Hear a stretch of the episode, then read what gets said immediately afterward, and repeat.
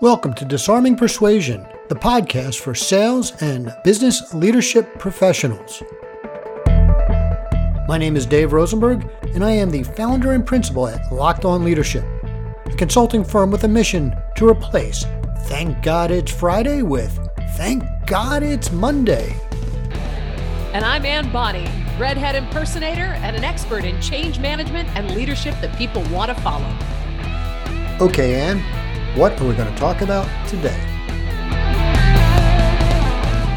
Let's talk about when you have to deal with somebody who's particularly difficult and the likelihood that you're ever going to change that difficulty is very, very low. Now, at this point, our regular listeners are waiting for me to go, Anne, what are you trying to say? Is this all about me? So I'm going to disappoint you, folks. I'm not going to say it. Wah, wah, wah, wah. What are you going to say, Dave? Come on. Uh, what do you mean, Anne? And I don't mean what do you mean? What am I going to say? I mean, what do you mean with whatever it is you just said? so I was just in a situation where um, I was on a trip with somebody who was quite opinionated and quite um, bossy about it and a little bit aggressive about it. And I needed to just get through this experience. The likelihood that I was going to change this person was not, it was not an option. And I needed to figure out how I was going to achieve what I needed to achieve, not have a terrible time, and maintain the relationship where fixing what I found difficult wasn't an option. Talk about a mouthful. Once again, our listeners are going, Dave, where did you go with Anne?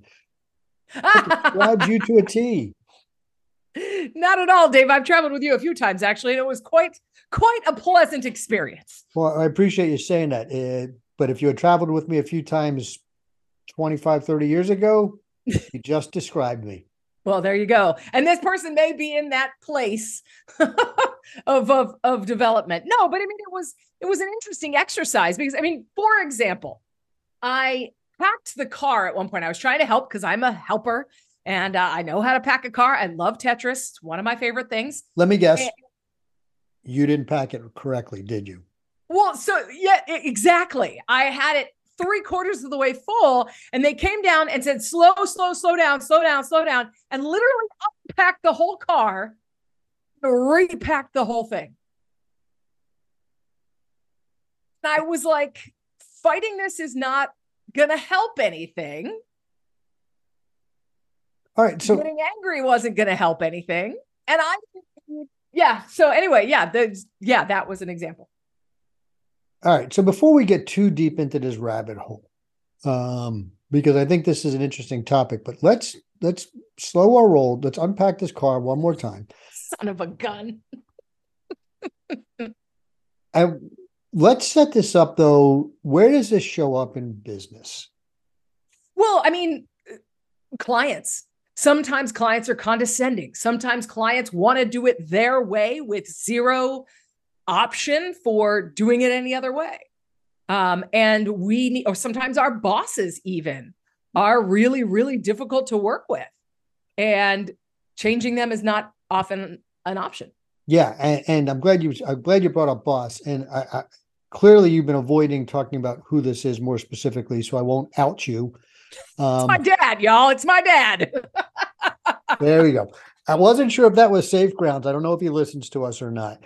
Um, and but right, I hope not, or I'm out of the will. but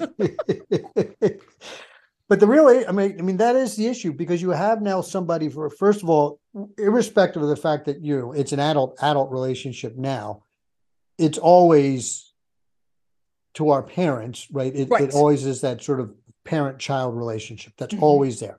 And while I, I don't want to say we're all children at work and our parents are our bosses, but it's a very similar relationship. You know, there is an well, there's a there's roles involved, you know, when it's client and vendor, they're the client. We want to make sure that they're happy. You know, when the boss is involved, well, they're the one signing our check. So there's a, there's role dynamics happening. And there's an authoritarian aspect to it, exactly. right? That exists at least not necessarily with the client. And, and we could actually talk about that that's a little different because I think if you manage your client relationships correctly, it really is either a peer to peer or best case, you are that trusted advisor. And that changes the dynamic. That's why that's such an important dynamic to seek. Um, and you could actually try and get the same thing between you and your boss frequently. At the same time, sometimes we take jobs and we don't realize the Hydra monster we just went to work for. And we find ourselves in that position where, you know, it's uh, 23 months, 15 days, 14 hours, and counting before I can start looking for a new job because I don't want my resume to show a job less than two years. Right. That, that's just the reality of, of working. Well, exactly. And so often we talk about ideal situations when we're working with people who are logical and, you know, don't have a whole lot of emotional baggage and all that stuff. But let's be honest, sometimes we end up with clients where they're never going to see us as a trusted advisor. They're always going to mistrust. They're always going to want to micromanage. Same with bosses. Some individuals just, it's a lot more difficult. And in this situation with my father, it, it wasn't worth the fight because it wasn't going to end up changing anything. So, yeah, in eh, or in the meantime, while you're trying to make that larger change in the trust and respect, how do you deal with it as an individual? Yeah, that's a great question. And and I think I want to first say the reality is irrespective of that relationship, you're never changing the other person. So if, we're going into something thinking, I'm going to get them to change, they're disrespecting me, they whatever, fill in the blank. It doesn't matter what that inner voice is, they need to change. That's a losing battle from the beginning. And this holds true if, by the way, if you're talking about uh, somebody who's on your team in a leadership position. It's not about getting them to change. It's about how do I change so that their reaction becomes different. Because right. we all we all react to input, right? Input output, right? That's what happens. And so if I change my the if I change the input I'm pro- providing to them, they'll change the way they react to it. And exactly. It may or may not be what you want, but it'll be different than what you're getting. Well, and this is exactly the premise of emotional intelligence that I tell people. What can I do? All I can do is control me. So, what can I do differently to get the results I want from this person? And in my case, and in the case of the challenging, different individual that that we're dealing with in any of these difficult situations, sometimes what I know I need to do, and what I did this last weekend, was just basically surrender and completely let them have their own way and completely ask them, how would you? Oh, you just froze and blanked out on me. Oh, hopefully you're coming back. I know you said there were thunderstorms because you were about to give the most efficient in all the things, you know. So um it sometimes can be very, very challenging. So and yet it is the best thing for the situation. It's clear from this conversation that you were unaware of the fact that you went into a warp hole and it was probably 30 seconds of wisdom probably the most important words you've ever uttered and the things that people would if they had actually heard them would have changed their lives for the better in a powerful and meaningful way but we lost it but I was frozen. So we're having a thunderstorm right now, and apparently it's impacting the electrical. But I'm back, and I have no idea what I said. Yeah, um, but I mean, no, I, think... I was talking about the fact that where did you lose me? Oh my God. I think when you said hi, Dave, um, but with the electricity, not your brain turning me off. You seriously, you were just talking about your dad and how you had to surrender. I think was probably the last thing I remember. Well, exactly. Sometimes what you need to do to get the best results from this situation and this person is it at cross purposes with everything that you want to do? And obviously, I'm not saying we compromise ourselves, but in that situation, I needed to let go of any desire that I had for control and just let him lead. If this had been a long term relationship with my boss, I probably would have tried to do something different. But in this situation, and I'll, I have had client situations like this where you just had to say, How would you like this done? What can I do? What's the best way to communicate with you? Whatever, and go with it. Yeah. and not take it personally. Sure. And, and well, that last part, especially given it was your dad, is much more challenging. Um, with a long-term boss, it's an interesting scenario because more than likely a dynamic is already, well, just like your dad, a dynamic has already emerged. What, what's different about this situation is the dynamic, of course, has changed as you've gotten older. I mean, you're you're north of 21 now, and the dynamic of- Just. just yeah barely uh, you know the dynamic at 20 is different than the dynamic at 40 um, and 50 and you know et cetera and you know so that that makes it different whereas a boss you've probably hit some sort of stable dynamic it doesn't change quite i mean it changes in the beginning as you feel each other out and then it sort of stabilizes and you get to that point where you're like yeah whatever boss or maybe you could say that's not going to work or, or whatever you know that so that's a little bit different but irrespective of where you are, uh, the, the concept of surrender is, is powerful, right?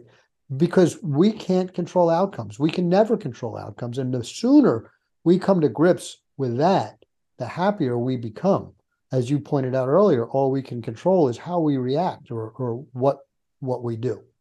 Exactly. And so often when somebody is micromanaging or somebody is being difficult, being bossy, being controlling, it has nothing to do with you. And we take it personally because we're like, I have a lot to contribute here. I'd like to be a part of this. Or, you know, but by, like you said, surrendering and allowing their way, oftentimes it's the best thing in that situation. And then it's that, that, uh, convincing yourself how do I deal with this so I don't take it personally, so I know why I'm doing it, and so I can feel good about it afterwards. Yeah, it's funny. This reminds me of a conversation I've had with my brother. He's my older brother by two years. So, you know, he's knows everything, does everything, you know. You know, he, he doesn't respect the fact that I actually do know everything. You too are north of 21. Yeah, right. And you know, at some point in our adult relationship, uh, I I came to realize that you know he'll come to me with a problem because that's what you know guys do, and as guys, for the most part, we want to solve each other's problems, right? We don't want to have our problems solved by somebody else, but we want to solve each other's problems. You want to solve somebody else's problems. Yes, totally. Right, right. right. And, you know, I would invite him to consider a solution that he would reject. And then three days later, he would come up with his own solution that was oddly almost identical to what I had suggested, but he was brilliant when he came up with it. You know, and, and I just at some point I had to go like, eh, this is funny. And, Well, you know, and, and that's exactly what you mean by releasing outcome. The outcome that when we get offended, we would have been expecting was we get credit for the idea. Whereas when we surrender and release, you know, the the outcome, we threw it out there. It was an option. They took, they didn't take it at the time, and then they took it a couple days later as their own. It's like, all right, cool, whatever. right, Right. right. It's exactly right. Yeah. When, when it came to him in a dream, oddly enough, that dream was in my voice, but you know, who knows? Uh, when it came to him in a dream, it was his idea. It was fine. It worked. It was brilliant, you know, and, and, and I do laugh at it. I have laughed at it. Uh, and, and, you know, then I got to the point where I'm like, hey, bro, you remember what I said to you the last time we talked? you know, Yeah. and he could laugh at it. But but yeah, I, think um that's so critical. Just surrender. It's it, it's a tool, as you and I, as you know, uh, as you watched me on this journey, that I just learned in the last couple of years. And oh my God, I wish I learned this 40, 50 years ago. Right. So, what would you tell people? Because I hear this a lot where so and so stole my idea. So I didn't get credit for that idea I came up with or whatever. Obviously, when we're talking about a patent or an invention or money making or then stealing a business, whatever, that's a kind of a different legal issue. But on in the workplace at meetings, I brought this up to you in confidence and you presented it as your idea in the meeting. How would you suggest people deal with that? Well, it's interesting because you went one direction and you switched up. So I mean, if we're talking about the workplace where um Well, you're right. You're right. right where where now promotions and and recognition from that first of all let's let's cover that one first if it if it's you know if it's happened once who cares right clearly I mean you'll have more ideas and it's an opportunity to learn right? So, and, and not that you would ever do this, Anne, and I mean that sincerely, right? We, we joke around a lot, but if, if hypothetically we're coworkers and you stole my idea, okay, great. Hmm. What can I be responsible for? Okay, next time being more careful about how and when I, I present that idea to make sure that it, it is appropriate. There's a little bit of faith involved here too, because if it's my idea and you stole it, chances are you're not going to implement it correctly either, uh, because you just didn't come up with. You don't really understand the nuances of it. Um, and then you know, in the future, obviously, I know who you are, so I thank God, and I mean this. I am thankful. Thank you for revealing yourself to me. Now I know, and I take the appropriate actions. Right. So everything happens perfectly, and if that idea is stolen, learn from it that's why that that's why it occurred. It's an opportunity for us to grow and then move on from there and and don't sweat the small stuff. Because that's well, really and this and this was why I, and I as you said that I sort of brought up a totally different topic. my my original mindset in asking that question was the whole releasing, you know, attachment to the outcome and getting the credit in that particular scenario. So yeah, no, that's exactly what I meant. And you just answered that. Yeah, in a long-winded kind of way, because that's oh, it's your way. It is. I'm okay we that. We allow. I surrender to the outcome. And I surrender to the long-windedness. Um, but yeah, I, I think that that's that's critical. Um, you know, and, and, you know, if you're presenting ideas to your boss and they nope, nope, this is the wrong way, this is the wrong way, this is the wrong way find the good in that, which is could be many things, right? It could be real coming to realization that you know what, this isn't the right place for me. Okay, this is something I need to learn to look for the next time I interview, or maybe the boss does have a better way, and let me pick his brain for a little bit to see why he doesn't like my way. Right? Mm-hmm. There's t- every interaction like that is filled with opportunities to turn positive. Well, and I love that approach too, trying to understand their way um, because so often we get so stuck on being right and so stuck on doing it the way that we had planned on doing it. And I caught myself doing this. I catch myself doing this a lot.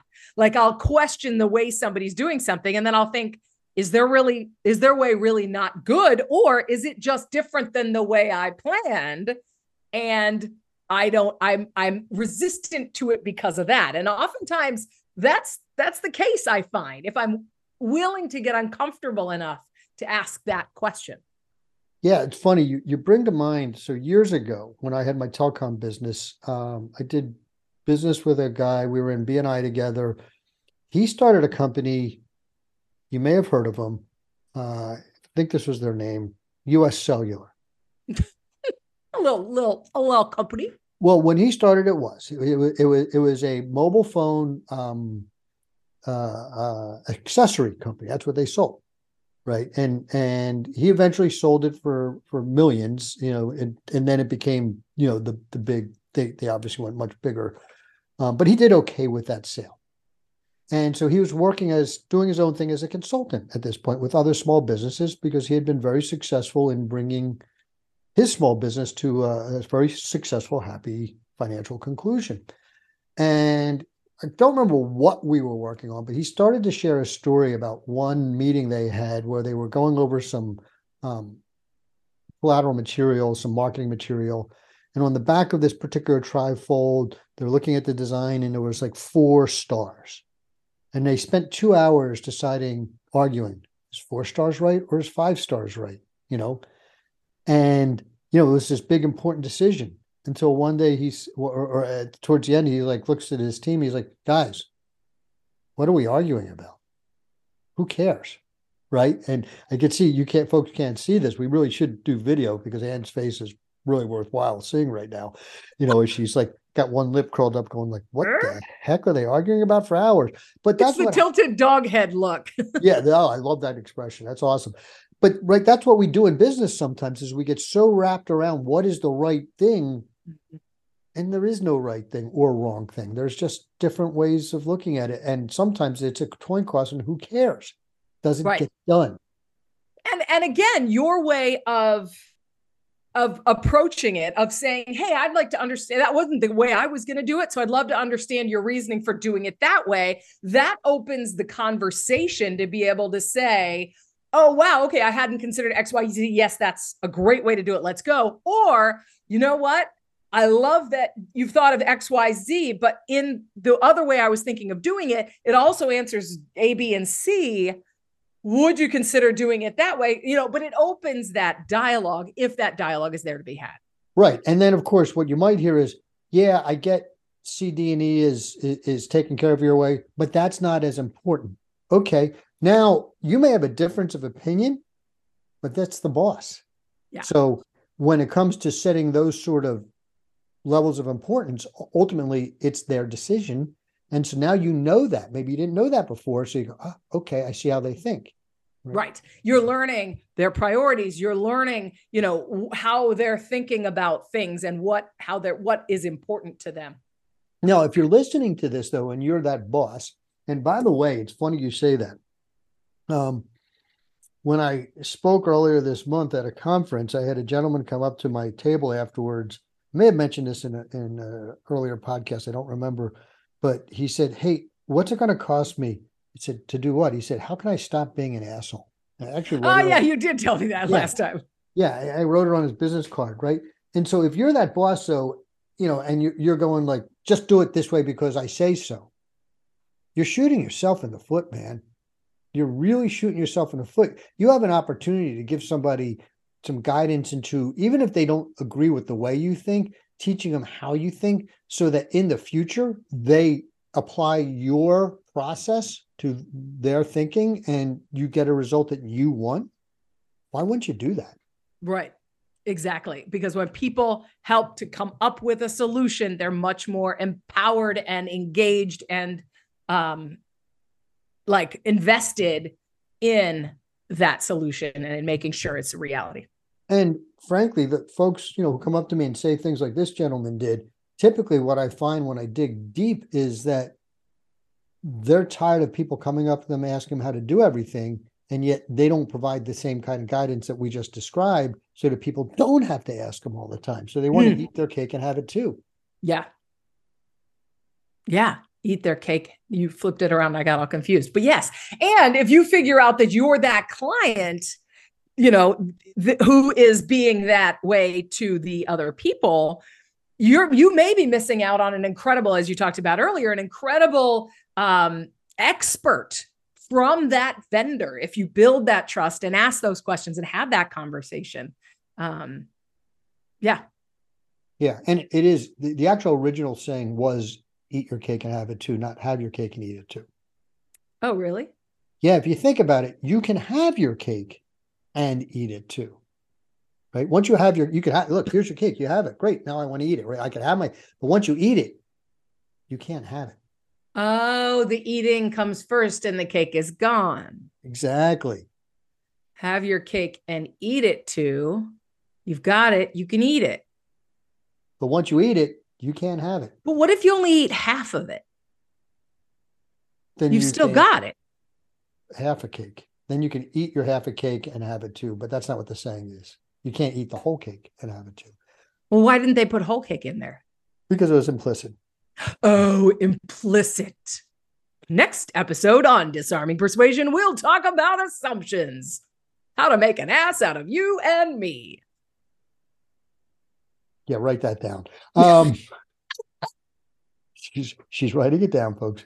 Well, have we have we, have we beat your beat dad's one to death? Have we beat your dad's bad behavior enough? No, no, and and and I don't want to paint my dad in a bad picture. You know, he is a he's an amazing dude who lives a very independent, very strong life. And the, the funny part is the apple doesn't fall far from the tree, which was why this was a bit of a challenge, you know, to allow this. And, you know, I think as we're dealing with difficult people, the last point I'll make, and I put difficult in quotes because they're only difficult to me. There are probably a lot of people on earth who find them very easy to work with because of whatever reason. But when we're dealing with quote unquote difficult people, one of the things that we should ask ourselves is are they just different than us? Is this just a scenario where they're they deal with the world in a different way, they think about things in a different way and because it's not like mine, I'm frustrated and I think they're difficult. But in actuality, that may not be the case and when I shift that mindset,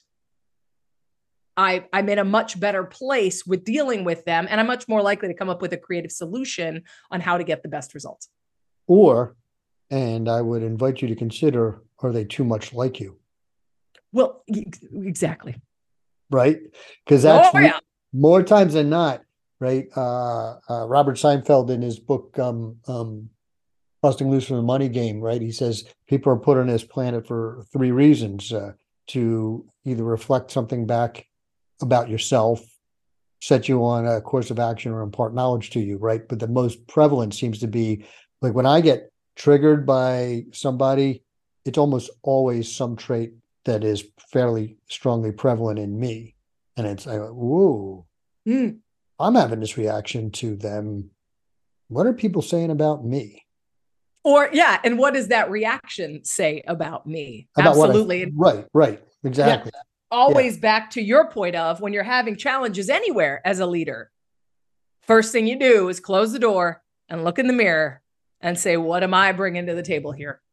Yeah, uh, absolutely. You know, it's funny. We're doing a, a superstar summit in, uh, by the way, it's open to the public, folks. If you're interested, let me know.